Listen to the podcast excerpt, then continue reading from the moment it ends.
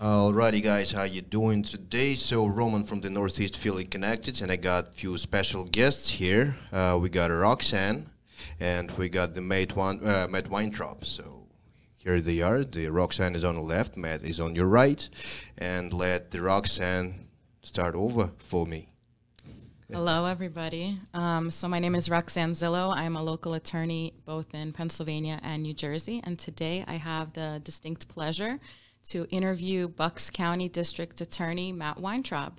So, welcome to our little podcast. Thank you for being here. I'm very grateful to be asked. Thank you for having me on. So, I wanted to break down um, this interview into three little sections just so everybody knows where we're going. We want to get to know you a little bit. That's the first area. Um, the second area, we want to know more about what your role is and what a district attorney does. And then finally, we want to start getting into, you know, some meat and potatoes of what's going on in the world. Um, so could you please just introduce yourself? Tell us, you know, where you're from and um, how you got here.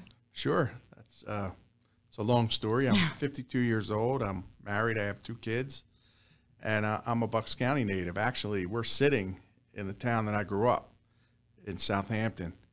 I went to William Tennent High School, Panther Pride, and uh, really just loved living in Bucks County. I had a wonderful childhood.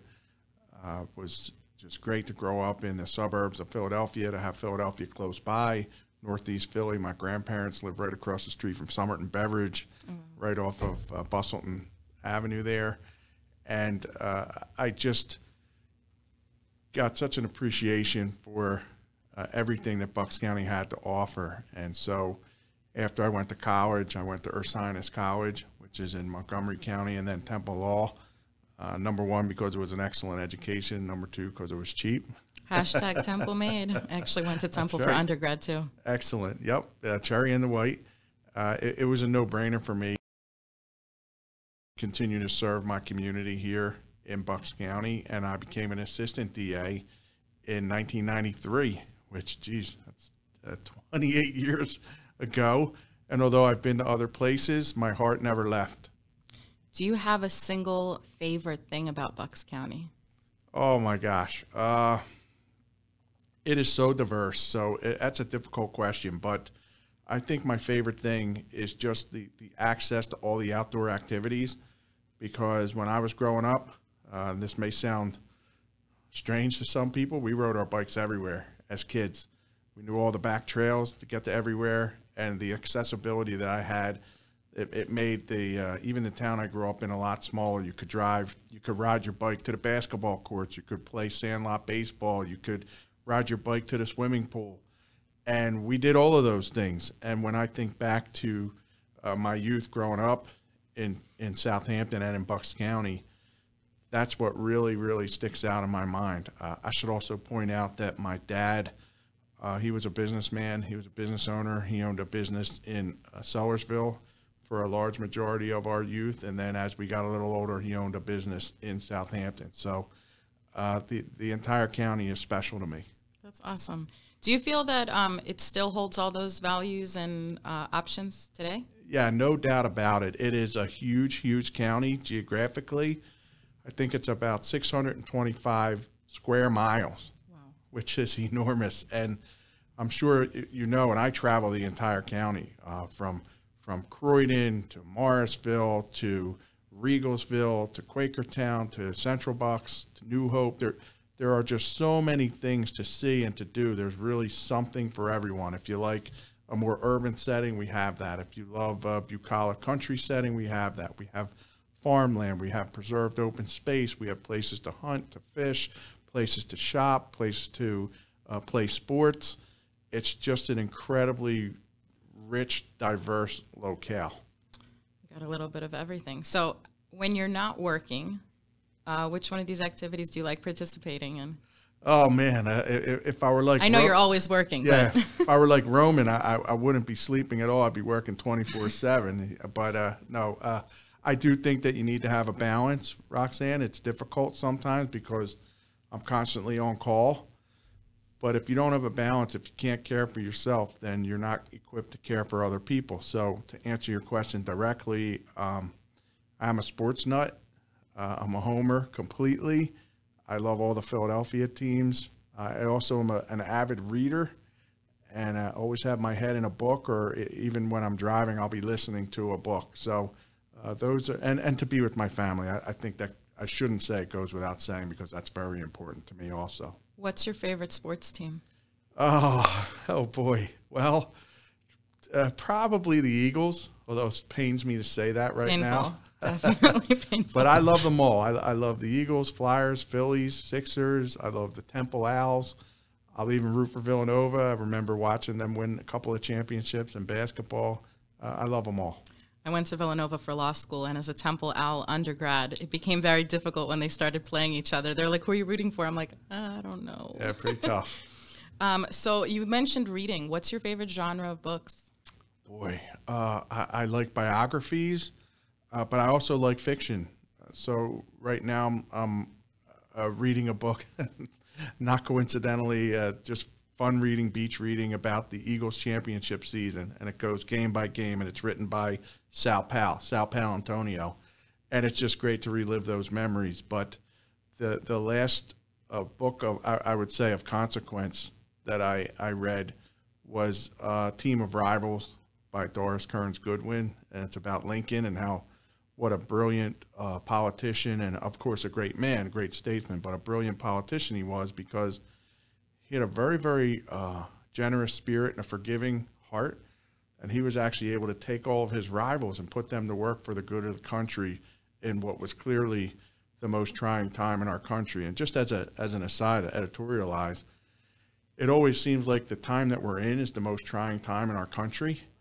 But if you look back, we've been through an awful lot uh, and come through through the other side. And I, I I am an optimist by nature, which is ironic because of the some of the terrible things that I have to deal with. But I believe that to be the case even today, that we will get through our differences. We have more in common than we do differences. And I think that that's something that we can count on as we go forward in the future. Absolutely. They actually did. Um, there's a book called The Better Angels. Um, can't remember the artist, uh, the author right this moment, but they did actually a historical analysis where they um, went through every single historical event, and they found that we're actually living in the most peaceful time in history.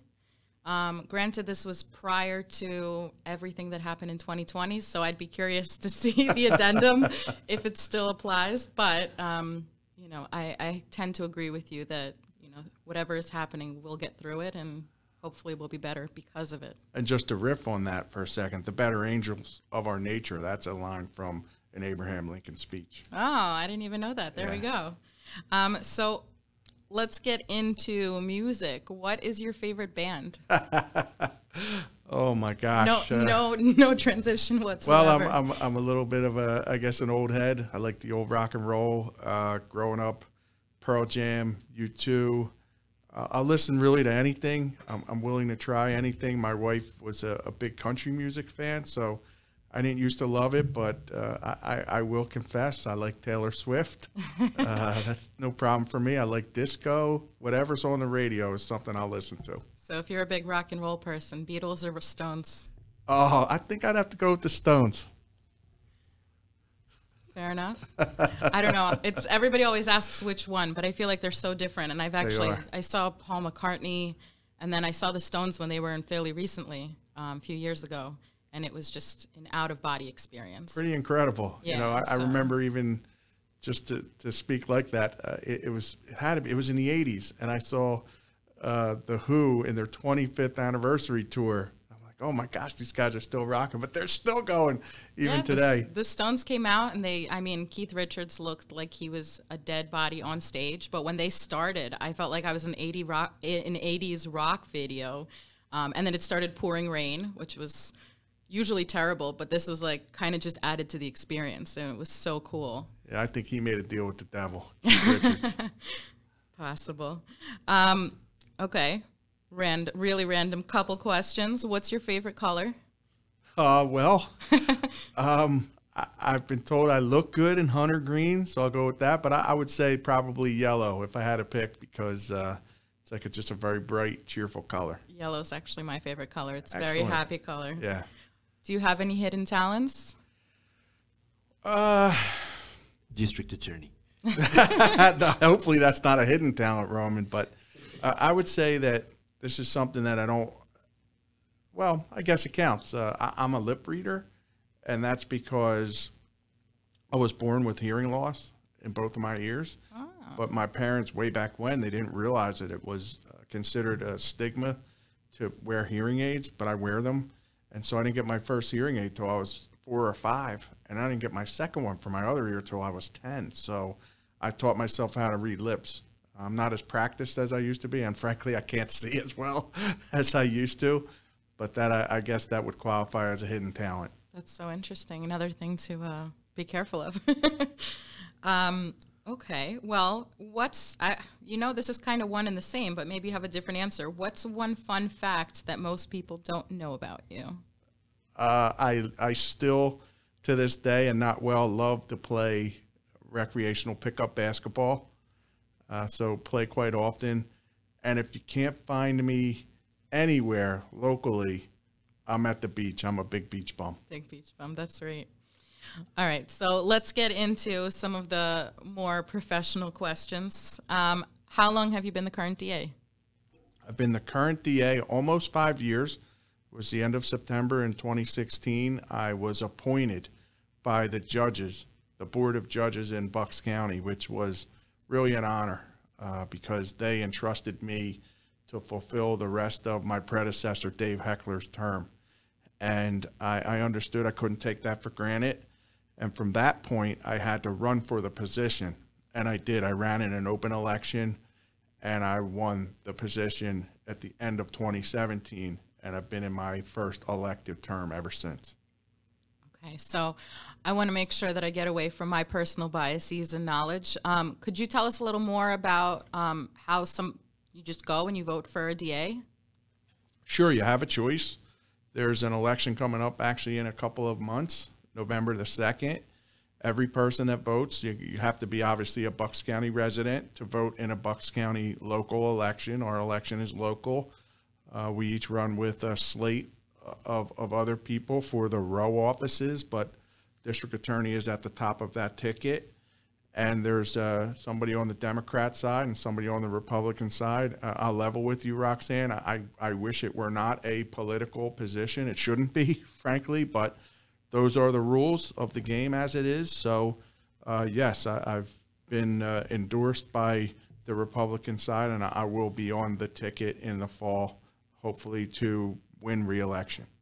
So I know a DA position is obviously not, you know, just for Republicans or just for Democrats. I just want to make sure that everybody understands, you know, that the elections are not just presidential elections. I feel like a lot of times, especially in the immigrant communities that Roman is most exposed to, um, people think that it's just voting for, you know, Trump or Biden, which I think everyone's already sick of that conversation, uh, regardless where you stand. Uh, but there's so many other important positions that people have to go out and vote for, and how important it is because the local elections, in my opinion, are actually uh, more impactful in our everyday life than the presidential elections. I agree with you 100%. If you think about it, maybe, maybe in your lifetime, you will you will be fortunate enough to meet a president. Maybe. But as far as who actually has effect on your day-to-day life, it's all your local politicians. It's all your local elected officials, whether that's school board or uh, local in the town you live in, or in my example, I'm the top law enforcement officer in the county. So we dictate a lot of policy to the various police chiefs of each of the individual towns. We, as as a district attorney, we have a tremendous, tremendous influence and discretion over the direction that people's lives can take. Whether you're you've been accused of a crime, justly or unjustly, that's for us to determine, or you've been a victim, or you're a witness, or you're a juror. All of those roles intersect in some way with the district attorney. So it's very, very important on a local level. And just to simplify even more, what is it that a DA does?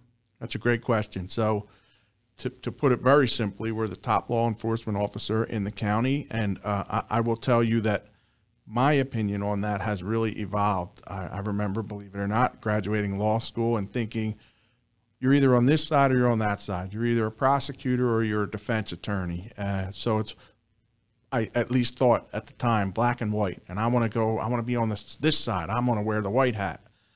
But my thinking as I gained a lot more experience and frankly got to meet people, whether it was as a defendant or a victim or a witness or a police officer or a juror, my thought evolved.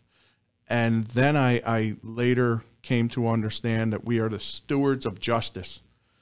And seeking justice doesn't mean you got to get con, uh, conviction every time. That's not just putting notches in your belt. And frank, and, and in fact, if that is the way that you view it, you're doing it wrong. So when I have my young ADAs that come fresh out of law school, and these I call them kids, they, they have an awesome responsibility, but they're 25, 26 years old.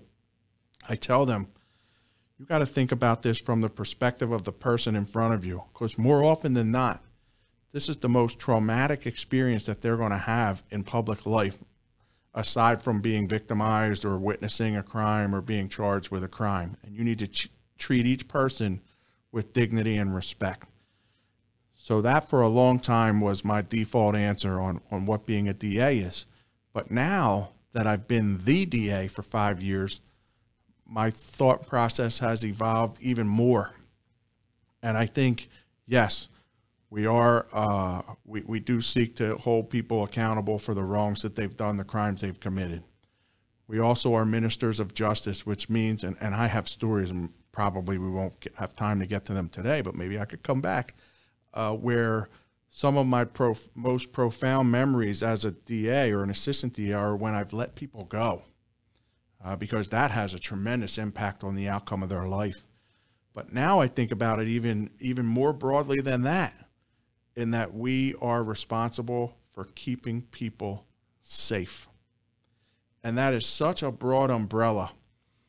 That not only accounts for prosecution, it accounts for prevention, treatment, legislation, community outreach, uh, uh, reentry into the community, because if I can affect somebody's ability to come back successfully from being uh, in jail or on probation, my number one goal is to never see them again. And so I fervently believe in that, Roxanne, that we are responsible for keeping the people safe. And that's not just you and Roman and me in this room, that's everybody in Bucks County. And we have about 630,000 residents in Bucks County. Forget about the people that are driving through or working here or send their kids to school here because we have a couple of great universities. Uh, it's in the millions every day. It's an awesome, awesome responsibility. It's a huge responsibility. Um, so, what does your day to day look like? Because Oh, I know man. that was like a, you know, I do these great big tasks. You know, I'm trying to keep it as simple as possible. But what, you know, day to day, what do you do? Uh, wow. So I manage an office of 100 people, These are the ADAs. ADAs, support staff, county detectives, and, uh, and other support members. And so that involves a, a lot of my time, personnel. I'm sure if you work in an office or you work on a team, and we are a team, that we're, we're, we're always enmeshed in some kind of personnel issues, whether it's hiring people or, or resolving issues. So uh, that, that doesn't entail a lot of my day, but it is very labor intensive.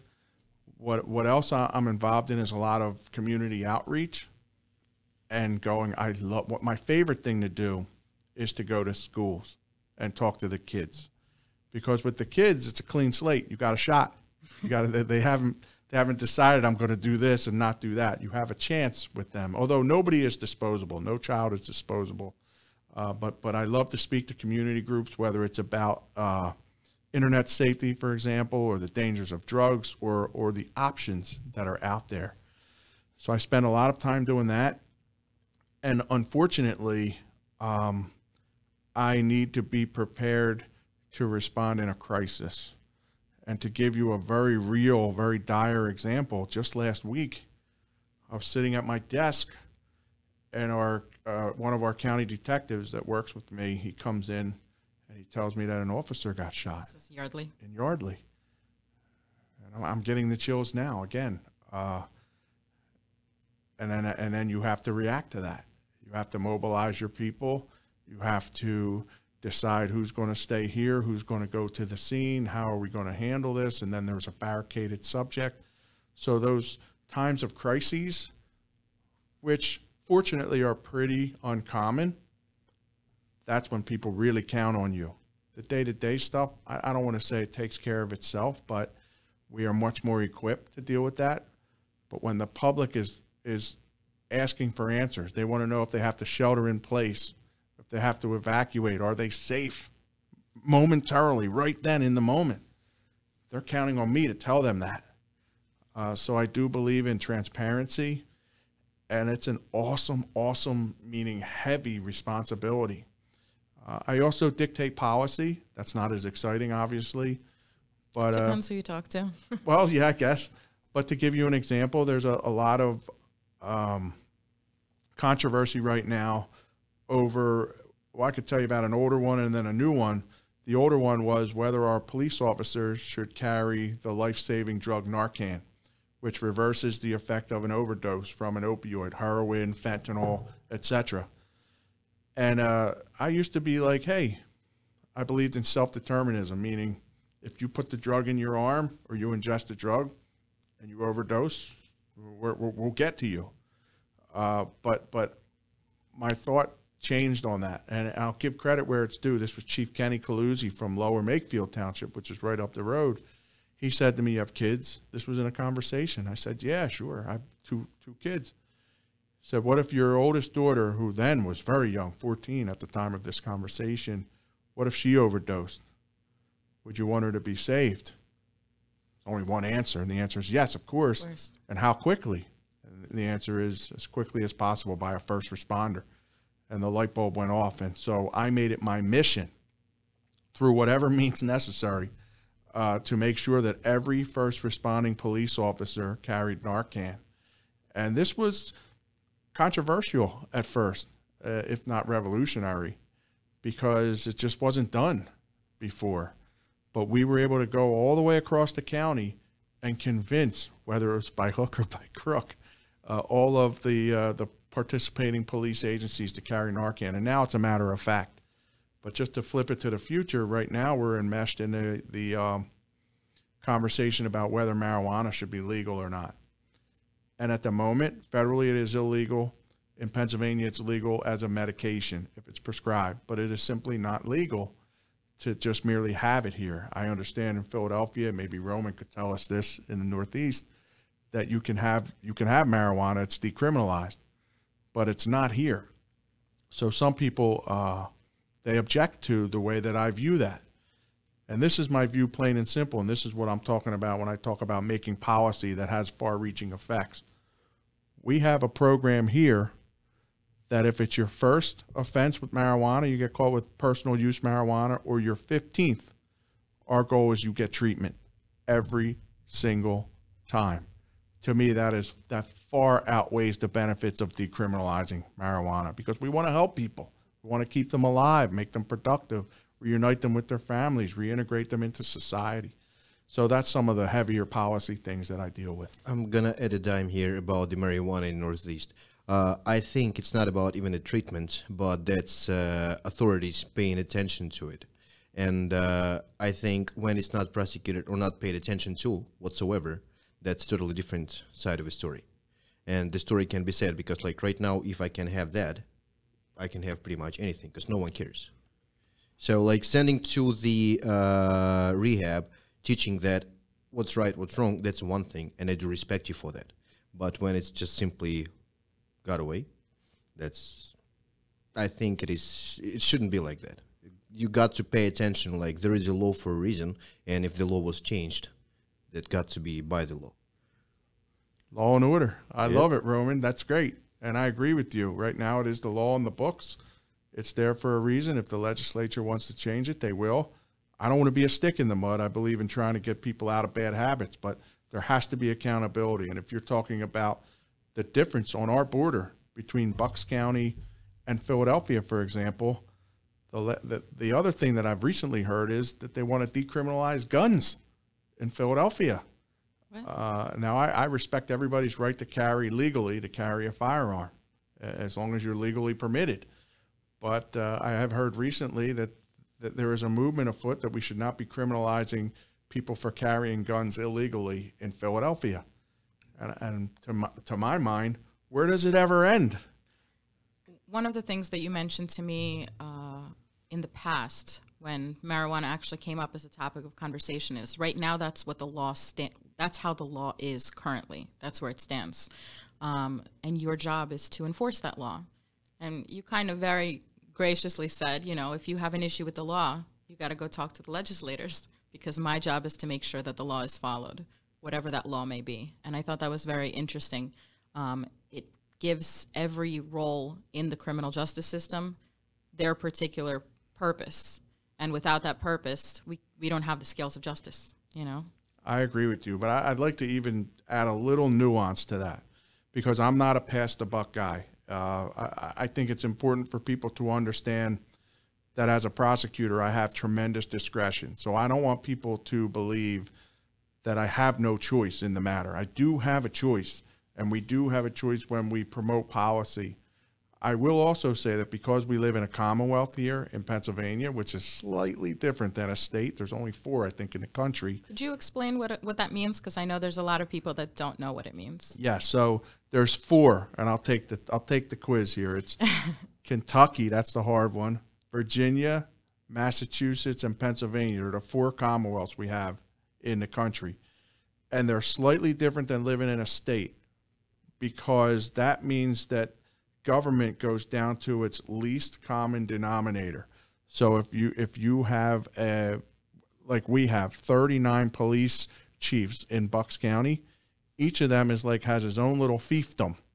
Each of them is responsible for his or her. We have one female police chief uh, for his or her municipality. So when I issue uh, policy changes, it's by their cooperation. They are not forced to obey it. But by the same token, I also always tell them, and I think we're going to get into some of this, and if, I, I know what you're going to ask me about masking policy, COVID policy, etc. I give strong recommendations and I give signals as to what I am, am looking to enforce and not enforce. But really, it ends up being up to them in each individual mu- municipality because we live in a commonwealth. Um, what's the biggest problem that you feel Bucks County is currently facing? aside from the crazy weather, uh, it's it's still drugs uh, and COVID, frankly, and, and all the fallout from COVID. But it's it's still drugs, uh, just because they are so readily available, and without casting any aspersions. What I could tell you is that most of our most of the drugs that come into Bucks County do come from Philadelphia. They do come from Trenton, a little bit from Allentown, but not as much. Uh, they're all imported. Is there anything, and again, I feel like this is a complex uh, question and situation. Is there anything that you feel that you can do as a DA to assist with this? we we place a tremendous emphasis on self accountability, meaning that if you're caught with drugs, uh, we want to help you. But these are my five goals. I want to keep you alive. I want to get you treatment. I want to reintegrate you with your family and your life. I want you to take care of your criminal problems. You can't run away from them. And then the fifth one is my favorite. I never want to see you again. But they're my five principles, my five goals when it comes to drugs but it is such a complex, heavyweight problem that I work hand in hand with our single county authority, which is the Bucks County Drug and Alcohol Commission. They're fantastic. I can call them, text them, email them day, night, 24 7, 365. They never turn me down. They always help the end user. And most of what they offer is free if you're a county resident. But my goal is to hold the dealers accountable and try to treat the users. And sometimes that means holding them criminally accountable as well. But the goal is to try to reintegrate them productively into society. We, um, since I've been the district attorney, we established for the first time ever a six man elite Drug Strike Force, detective, county detective drug strike force. These guys work on such a high level. They're, they're, they're dismantling entire organizations. Uh, we also recently joined the HIDTA uh, organization, which is the, we, we were designated as a HIDTA area. And it's like that old Groucho Marx joke. I wouldn't want to be a part of a club that would have me as a member. So HIDTA is high intensity drug trafficking area. And everybody says, well, why? You, that's terrible. And I said, well, we already are a high intensity drug trafficking area. So by getting this federal designation, it's a force multiplier. So now when my elite strike force and our drug task force, which is countywide, work on these cases, they don't have to stop at the borders because you know drug dealing doesn't stop at any borders. It doesn't know borders.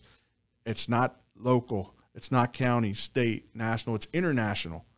And by partnering with the with this HIDTA designation, we get the benefits of the force multiplier of using the technology, resources, finances, manpower of the entire country, which is very, very impressive.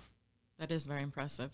Um, so I know you're a big supporter of the police department. You work very closely with them. They have a lot of respect for you. Um, I've witnessed it firsthand when I was working with the town watch with Roman.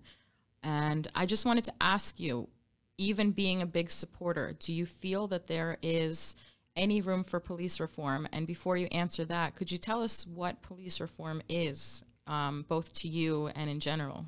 That's a great question, Roxanne. So uh, first, let me put in a plug for the Town Watch. Uh, you, you, all, you all, and I, we, we met. I think uh, one night, probably a year or two ago, and, and you expressed an interest in expanding from Philadelphia into Bucks County, and you asked how could could I help, and I would say, a the answer was yes, and b the answer was uh, pretty quickly because I was able to put you in touch with the police chief right in Lower Southampton Township rather chief quickly. Kreml. That was great uh, because I believe in partnerships, and I can have no better partners than the 39 police chiefs and the thousand police officers and peace officers that work to serve and protect us every day here in Bucks County. I do uh, want to interrupt. What is the difference between a police officer and a peace officer? So there is a little distinction. Uh, police officer are the ones that you see that you think of that drive in a squad car responding to emergencies but a peace officer is a little more expansive. That can include courthouse security. It can include the sheriffs, the deputy sheriffs. So I try to be as expansive as possible because, in theory, any one of them could uh, could stop you for a, a, legal violation or could certainly save your life if they were called upon to do it. And plus, it gives me a bigger number. It makes it a thousand instead of nine hundred. But to, to get back to your question, Roxanne these guys and these, these, these men and women that protect us every day, they're not asking for any recognition.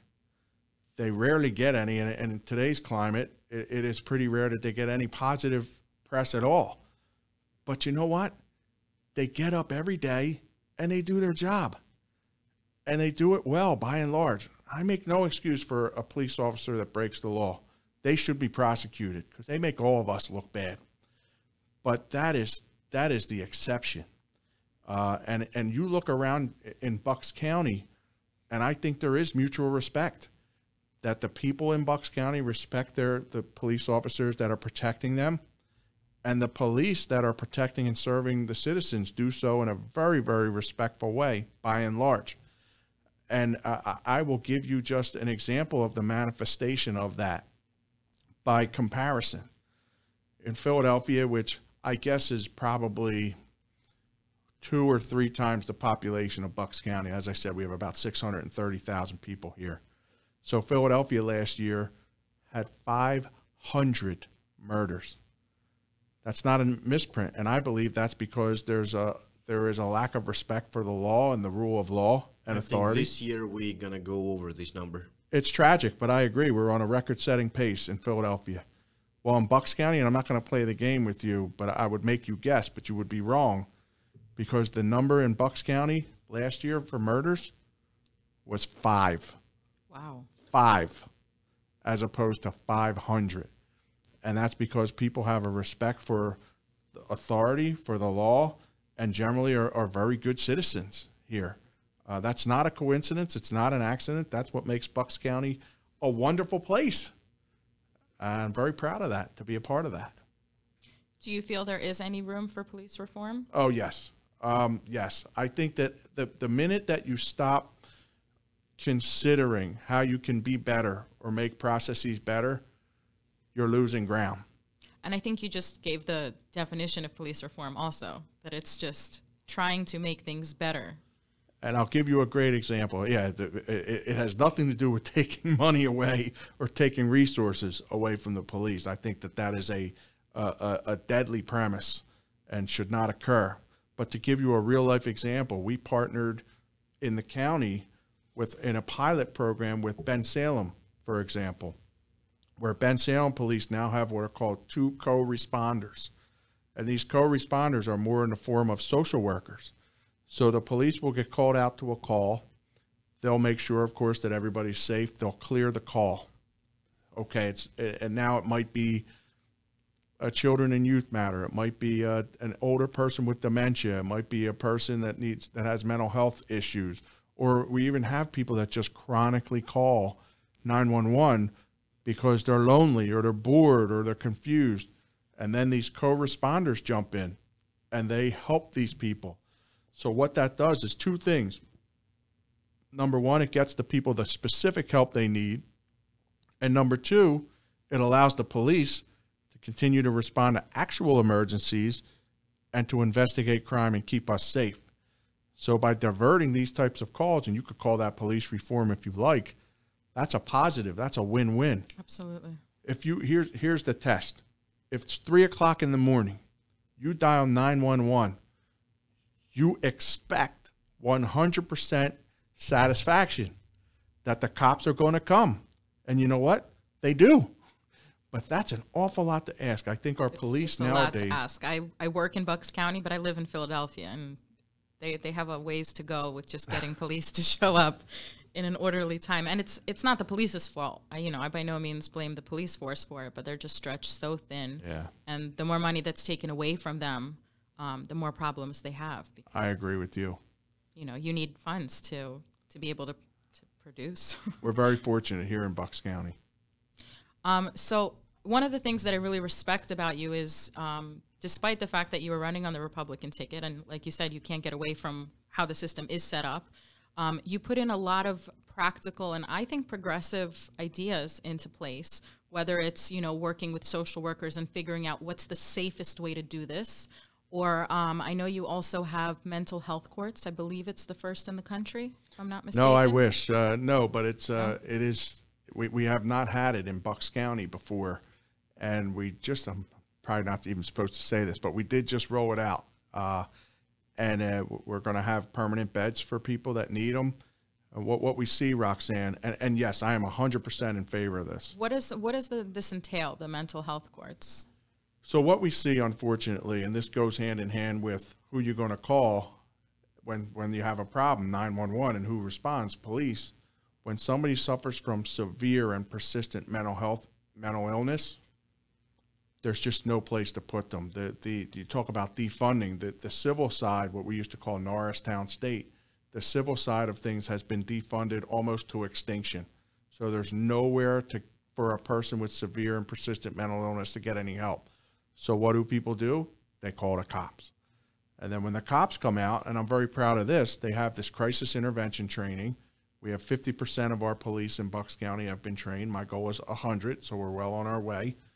Uh, but sometimes they're not equipped to, to handle this person with severe mental illness, let alone that they should be arresting them.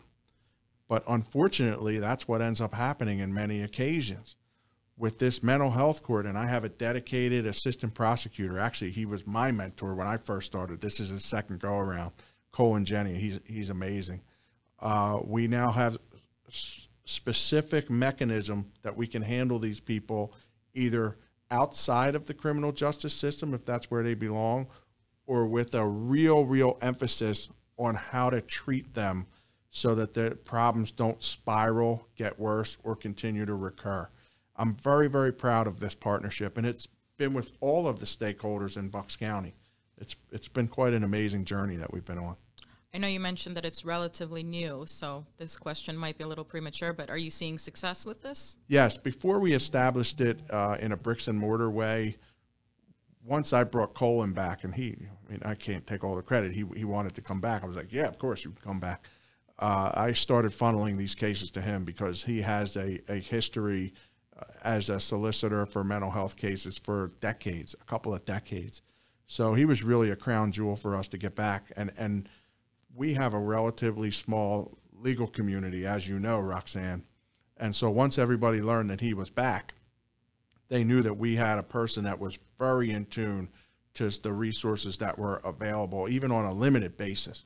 So we've been doing these things for months, but now it's going to be uh, codified, structured. We have a, we have a residence where people can go if they qualify, and it's been a labor. It's been a hard labor, but it's been a labor of love. And I'd like to take some credit. I actually saw that this was an issue a couple of years ago, so I asked uh, the Quattrone Center for Criminal Justice at Penn Law School if they would help us and do a study because we didn't have a mental health court in Bucks County, and I knew we should. And they agreed, and they did that for nothing. They did an assessment uh, uh, of of the needs and the value of it, and I was able to present that paper that they wrote, that report that they wrote, to all of the stakeholders. I, I can't say that's the reason that it occurred, but it certainly emphasized the need for it. That's very cool. Um, and it's amazing how, how many different resources you have at your disposal and how you're able to get everybody to work together to really make a difference. Um, and you mentioned police training. One of the things that I read about, you did a non lethal force training. Could you tell us a little bit about that? Because I thought it was very practical. It almost seemed like why wouldn't everybody be doing that? Because if the only force police have to use is lethal force, then of course there's going to be accidents. And I hate to call them accidents because it's, it's a lot more than that. But Well, there, there's a saying, and, and you're you're encapsulating it to somebody who's only holding a hammer. Everything looks like a nail, and there there shouldn't ever be a one size. You like that, Roman? You like that? I know. I actually just got a question uh, as well about it, and the question states. Uh, uh, hold on a second. Potholes, like uh, so, pretty much uh, half of the accidents because of the imperfections on the road. And what do you have to say about it? Oh, like potholes. well, that's a fair point. Uh, we we do have a lot of motor motor vehicle accidents. Uh, what what what I'm always trying to do to make people safe is to investigate the ones where drugs or alcohol are involved and take those killer drivers off the streets. But if you do see imperfections on the road, not to pass the buck, but that's usually a county or a state legislature. Uh, I know there's a, there's a number for the potholes. I forget what it is. That's not really my avenue. Uh, but but I do agree. We we deal with the most serious, the most horrific. And if you know somebody that's driving without a license or driving while under the influence of drugs or alcohol, we want to know it, and uh, we will investigate them and hopefully stop them before they hurt or kill somebody. But so I, go- I want to get back to the uh, please. yeah, to the, the use of force. So, tragically and unfortunately, uh, George Floyd got murdered by a police officer, and and that created a uh, tremendous uh, uh, outrage all across the country. But but what I also think it did, Roxanne, if I could say practically, was cause police at the least to be introspective to look and say, like I said, if, if you're not questioning, if you're not trying to improve, you're losing ground. And we were no different here. Now, I will also note that we had a program, the Love is the Answer program, that we've been implementing to try to unite, to, to bridge the gap between police and the citizens they serve since before George Floyd got murdered. We started ours in December and January, and George Floyd got murdered in March, May. May. So we our police deserve credit for leaning into that. But to your point, uh, Councilman David O from Philadelphia, he brought to me the, this idea of non-lethal force training. Go to one of the local MMA gyms, which was right in um, Middletown. So I got a bunch of the chiefs to go, and we, we watched a demonstration. It was eye opening, and, and I've since heard from a lot of the police to say, yeah, this is something that we really are interested in. And so, as I told you, it's up to each individual chief how they train their officers. But I'm a big believer in the more resources that a person, a police officer has, the less likely they are to go to the, the, the most lethal one first, as you pointed out. And in order to uh, codify that, if you will, all the police chiefs, and they are wonderful. Uh, I belong to the Bucks County Police Chiefs Association, and they work together as a unit. Uh, as a, I talk about a force multiplier. They're incredibly powerful when they put their will together. They came up with the universal use of force best practices, which is to the highest standards in Pennsylvania and federal law, and each of them pledged individually that they would have their department employ the best practices as opposed to anything less than that. And I think that has been an incredible breakthrough as well. It's incredible. Yeah, I think you're right. If you, um, and Roman and I have spoken about this many times, if you don't have all of your tools in your tool belt, you know, you don't have time in a crisis situation to run back and be like, you know what, can you just hold, can you hold that thought one moment? Let me get the tear gas or like uh, let me use a taser. Like hold on let me ask my par- uh, partner for a taser. Uh, it's like uh, if you only have a gun all you're gonna use is a gun.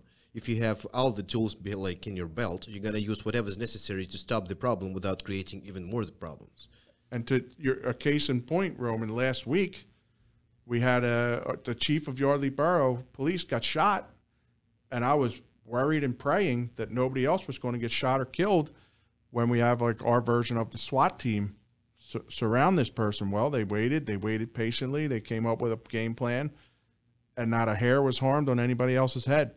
And I was very relieved, first of all, but proud, proud to be on that team that made sure that not only were our SWAT members not hurt, but that the guy that shot the cop was not unnecessarily harmed. Yeah, that's incredible. And I think that speaks to you providing those options and resources. And um, I recently spoke to someone, uh, I went to a Young Lawyers Division PBA conference and I met a lot of interesting people and had a lot of interesting conversations. And one of the things that popped up was, you know, if people don't know, um, then how could they possibly make the proper decision? So um, we had a diversity discussion, for example, and one woman who spoke said, Look, I don't have time to think about what's in somebody's head. Um, because a lot of times it's not necessarily something hateful, you know, it's not racism or anti Semitism or whatever it is, it's just ignorance.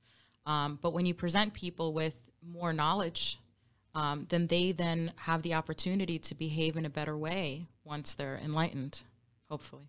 Knowledge is power. Hopefully, yeah. Um, so I know we touched on this a little bit with the mask mandates, everybody's hot topic now. I wanted to just briefly touch it um, without getting into too much of it. Um, what role, if any, does the district attorney's office play when it comes to some of the mandates rolling out? Now, I, I by no means am discussing whether someone is for or against vaccines or masks or any of the, you know, decisions that are being made right now, but specifically with the mandates and the restrictions. Um, does the district attorney's office play any role, or are you not involved in this? That's a great and fair question. And I will say this off the top I myself am vaccinated. I myself also had COVID, and it was terrible. Uh, so I can speak at least from personal experience so people have a baseline to know where I'm coming from. But pretty early on during the pandemic, this is when things were shut down. Uh, the the governor it was issuing mandates. Now he doesn't have the same kind of power because uh, the, the, the people voted and took that away from him, to, the, the broad power that he was exercising. So that's that rule of law we we had talked about before. But before that occurred, I, as well as every district attorney, was asked to enforce these mandates, and we can call them mask mandates or business shutdown mandates. And I took a very pragmatic approach, Roxanne, and I thought to myself, what are my resources and how should they be best employed during this crisis? Because let's face it, the pandemic, whether you, whatever your political beliefs, was a crisis, manufactured or otherwise. And I said, I only have a thousand cops, peace or police, and we have 625,000 people, and my cops are at risk of getting COVID just like everybody else. And this was before we had vaccines and knew what could what what the possibilities, the positive outcomes were. We were still learning on the job. So I, I said, well, I respect what the governor's trying to accomplish, but I'm telling the cops not to. We, we just don't have the manpower to enforce mask mandates or business shutdowns. The governor has his own police force in the state police. They answer to him. He's got all these licensing bureaus, the Bureau of Alcohol uh, Enforcement. He can do it. So I, I issued a pretty strongly worded, uh, I guess it wasn't a mandate. I don't know what to call it. Recommendation. yeah, there you go. Thank you. Uh, to say, hey, this is up to you, each chief, but I am strongly encouraging you or discouraging you from enforcing mask mandates and business shutdowns. We need to keep our powder dry, so to speak. We, I need my police to respond to emergencies because they still have to, to maintain safety because they still have to, and to investigate crime because that's still all going on. And, Crime uh, doesn't sleep because of COVID. yeah, well, yeah, that's correct. And then and then we added to that cr- that crisis, the dual crisis that during that last summer where we had a, a lot of unrest, civic unrest. But I'm really proud to say that Bucks County got through that, even though we had something like 50 to 80 uh, protests or marches or whatever you want to call them. They all were peaceful. Everyone. There was no rioting, no looting, no vandalism, no. Th- it, it was. I don't want to say it was great because it was terrible to have to even go through all that, but I was really proud to be a Bucks County citizen. Now, you mentioned the state police. Um, how, what interaction relationship do the state police have with the local police? Well, Like, how do they differ? Because I know I can't say I'm very clear on that either, so I'm sure others. it's it's interesting. Uh, the state police serve a different master. They they work for the state as opposed to an individual municipality, so they're answerable to the governor. And uh, we have two barracks in in Bucks County. Well, actually, technically three. There's a little itty bitty chunk of the turnpike. I think it's the northeast extension that's covered by K Barracks, King of Prussia. But we have two barracks, Trevose and Dublin. They largely patrol areas that don't have the uh, the wherewithal to have their own police force. So, if a crime occurs in Bucks County, they're still answerable to me. but sometimes there are challenges. I will say that. But for the most part, we all get along. We know them; they know us. They work together hand in hand with the local authorities, uh, and there is a lot of overlap. To give you an example, in the in the instance where the chief got shot last week, one of the state police uh, officers, one of the troopers, was giving us a report about the other incident that started in Middletown and ended up in Philadelphia, in which a guy shot somebody in Middletown same day, and then got shot himself down in Philadelphia. And this state police officer was with us, this trooper, and he was letting us know what was going on. So it was a lot of cooperation. so, do your police ever go into Philly or other surrounding counties? That's a great question, very timely. We really discourage them from going to Philadelphia because we had 500 murders. I'm not, and, and I'm not in control there. Um, philosophically, I always want to see the right thing occur, Roxanne, but I, I take a, uh, I take a, I take my own approach to. I think the police get, get a presumption that they're doing the right thing. I, I wonder if that's the case in Philadelphia. Uh, I don't think they get the same presumption. I'm not down there, but that's at least how it's explained to me. Do you have um, a relationship with the surrounding counties, though? Um, and if so, what is that? I do. Uh, th- there, there are, I explained to you how HIDTA works, that high intensity drug trafficking area. So I and my county and all the surrounding counties are involved in that. And there are many, many task forces that we cooperate with uh, our neighbors to the north and the south.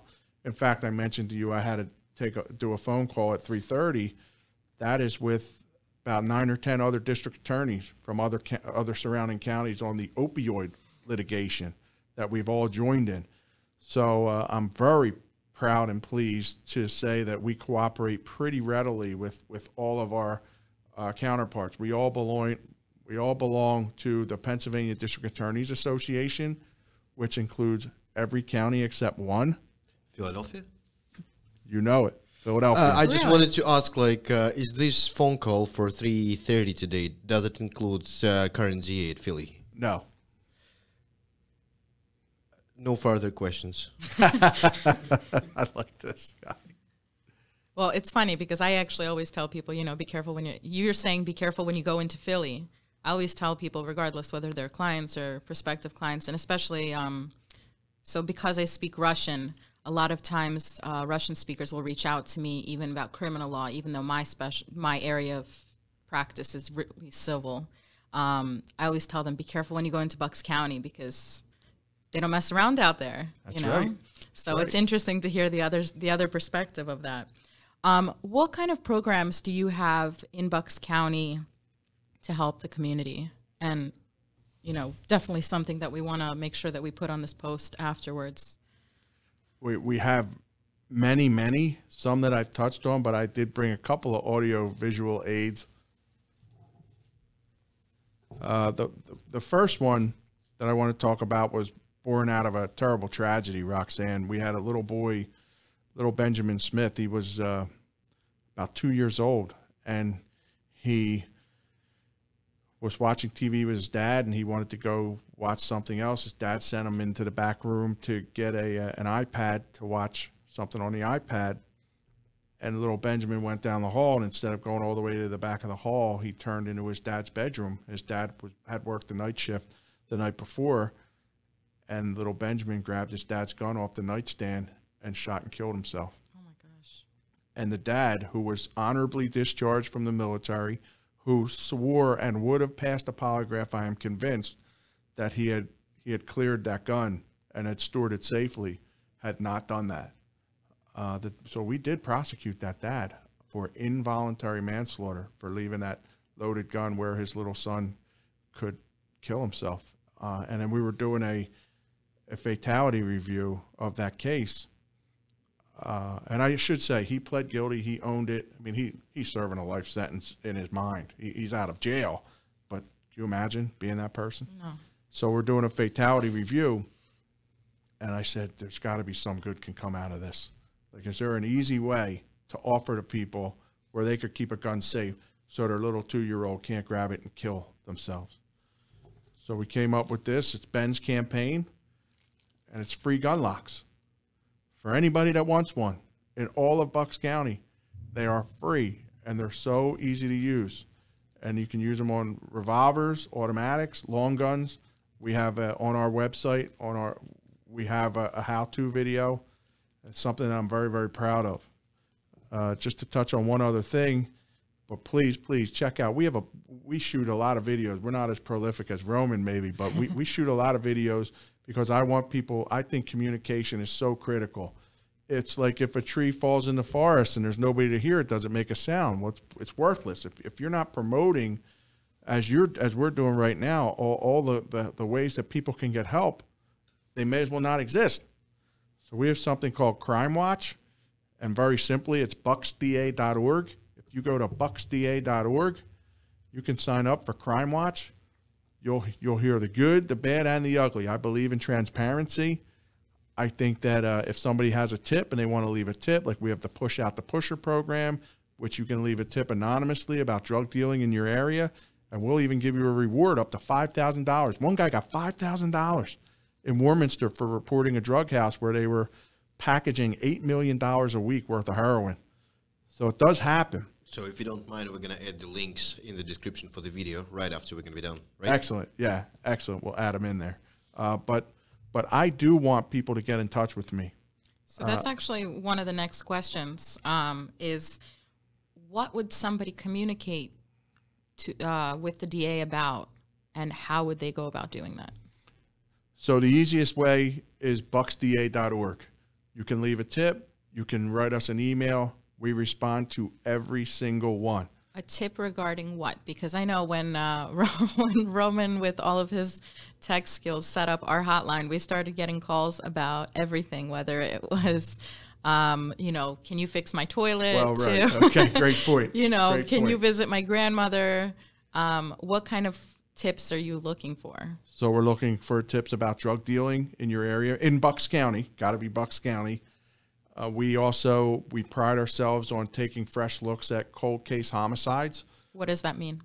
So there are some homicides that are unsolved, not just for years but for decades. And we'll take those boxes off the shelf every once in a while, and, and we'll try to give them a fresh look. And we often ask the public to help us. Say, hey, if you know anything about a murder that was unsolved in Bucks County, please give us a tip. If you want to be anonymous, that's fine. But we'll, take tips on anything crime related. Usually it's drugs, Roxanne. But sometimes, uh, to give you another sad example, we had a volunteer fireman. He was a volunteer fireman his entire life, and he was just walking home from getting something to eat at Wawa. It was it was dawn. It was very early, or uh, I'm sorry, midnight, but it was so it was dark, and he was struck and killed on Route 13 in Bristol, and nobody stopped and nobody came forward. Well, that's something. If somebody knows something about that, give us a tip. Let us know. But if you also just uh, want to call, you're a, a people person, you like to talk, 215 348 6344. That's our main switchboard number. And we will route you either to a detective or an assistant DA uh, that can help you. If you have a case, whether you're a witness, a victim, um, even a defendant, you can call us. We'll look up the case and we'll make sure that you are oriented to when you're supposed to go to court or what we need from you. Uh, I, I think that we're trying to demystify the criminal justice process a little bit because it can be daunting and scary. Sure. Um, and actually, I was going to ask a question that is going to sound very childish, but I'm going to ask it anyway because I'm sure if it's in my head, it's going to be in somebody else's head.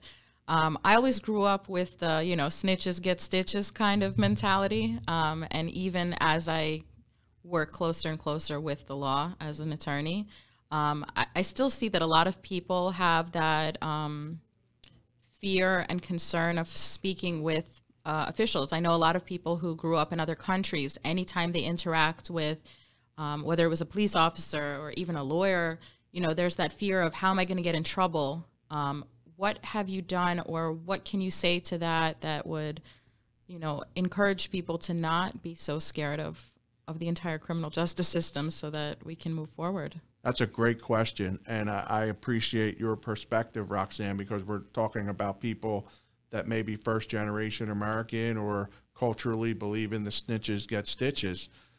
The best, the first thing that I can say is this: if you're watching this, you're going to assess me, and what you see is what you get. This is who I am.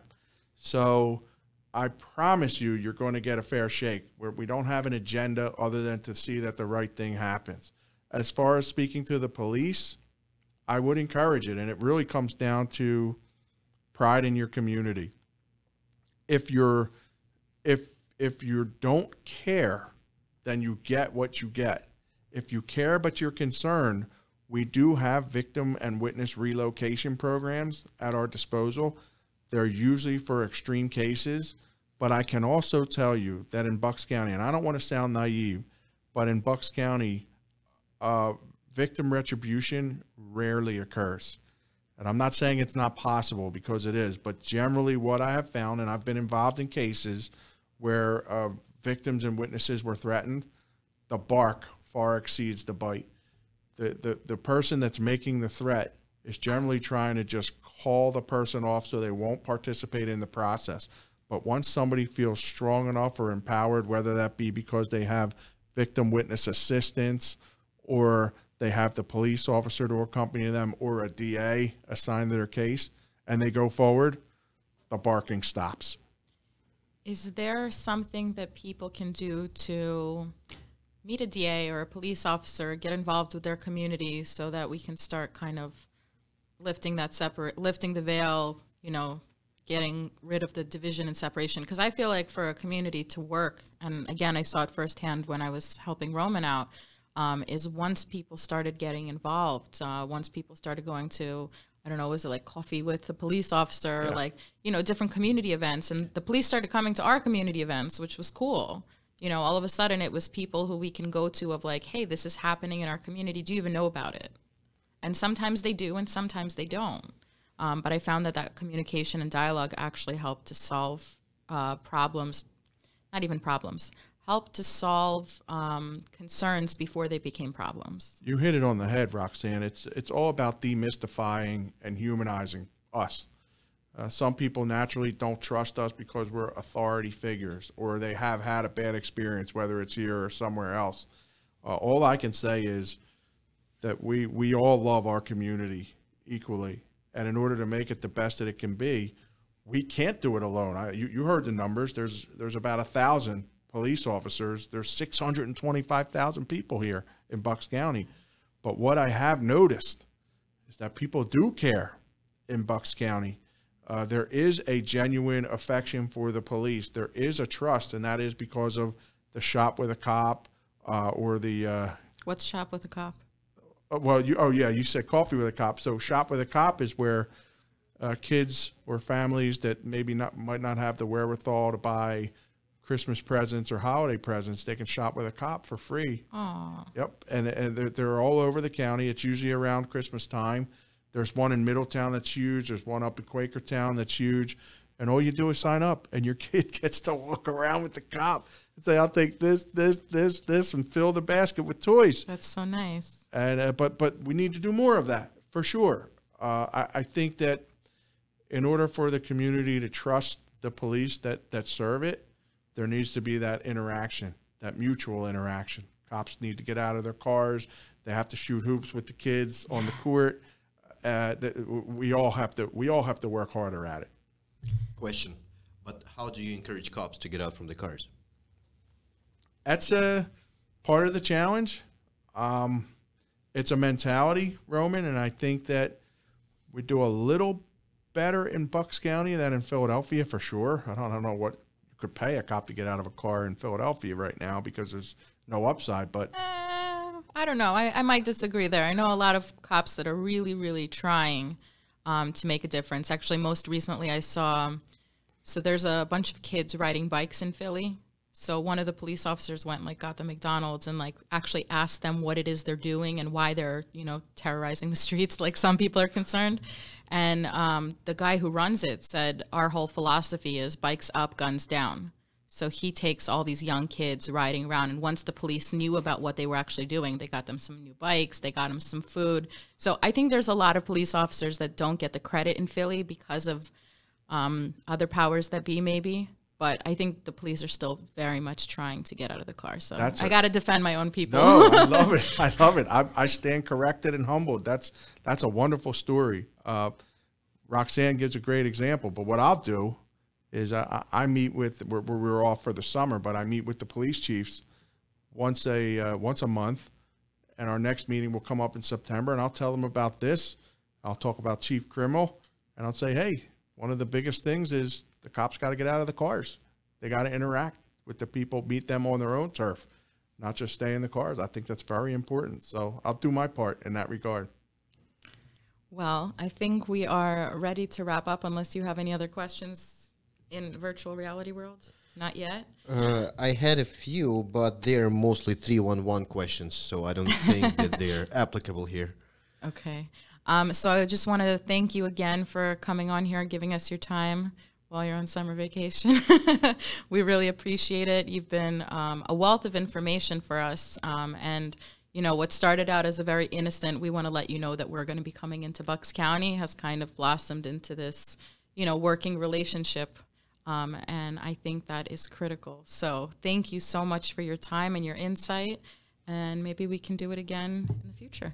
I hope so. You you you were a great interviewer. I appreciate your warmth, your knowledge, intelligence. This has been a wonderful experience for me, and I, I think if I could just leave th- with these parting words, uh, we we can't do it ourselves.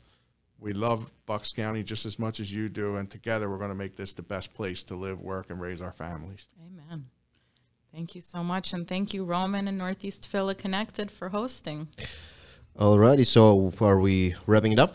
We are. So thank you everyone for watching. Uh, it's gonna stay live. Uh, I mean, like the video will be online for your review as long as you want to. Uh, subscribe to the channel, and guys, thank you very much for being with us. Everyone, have a great day.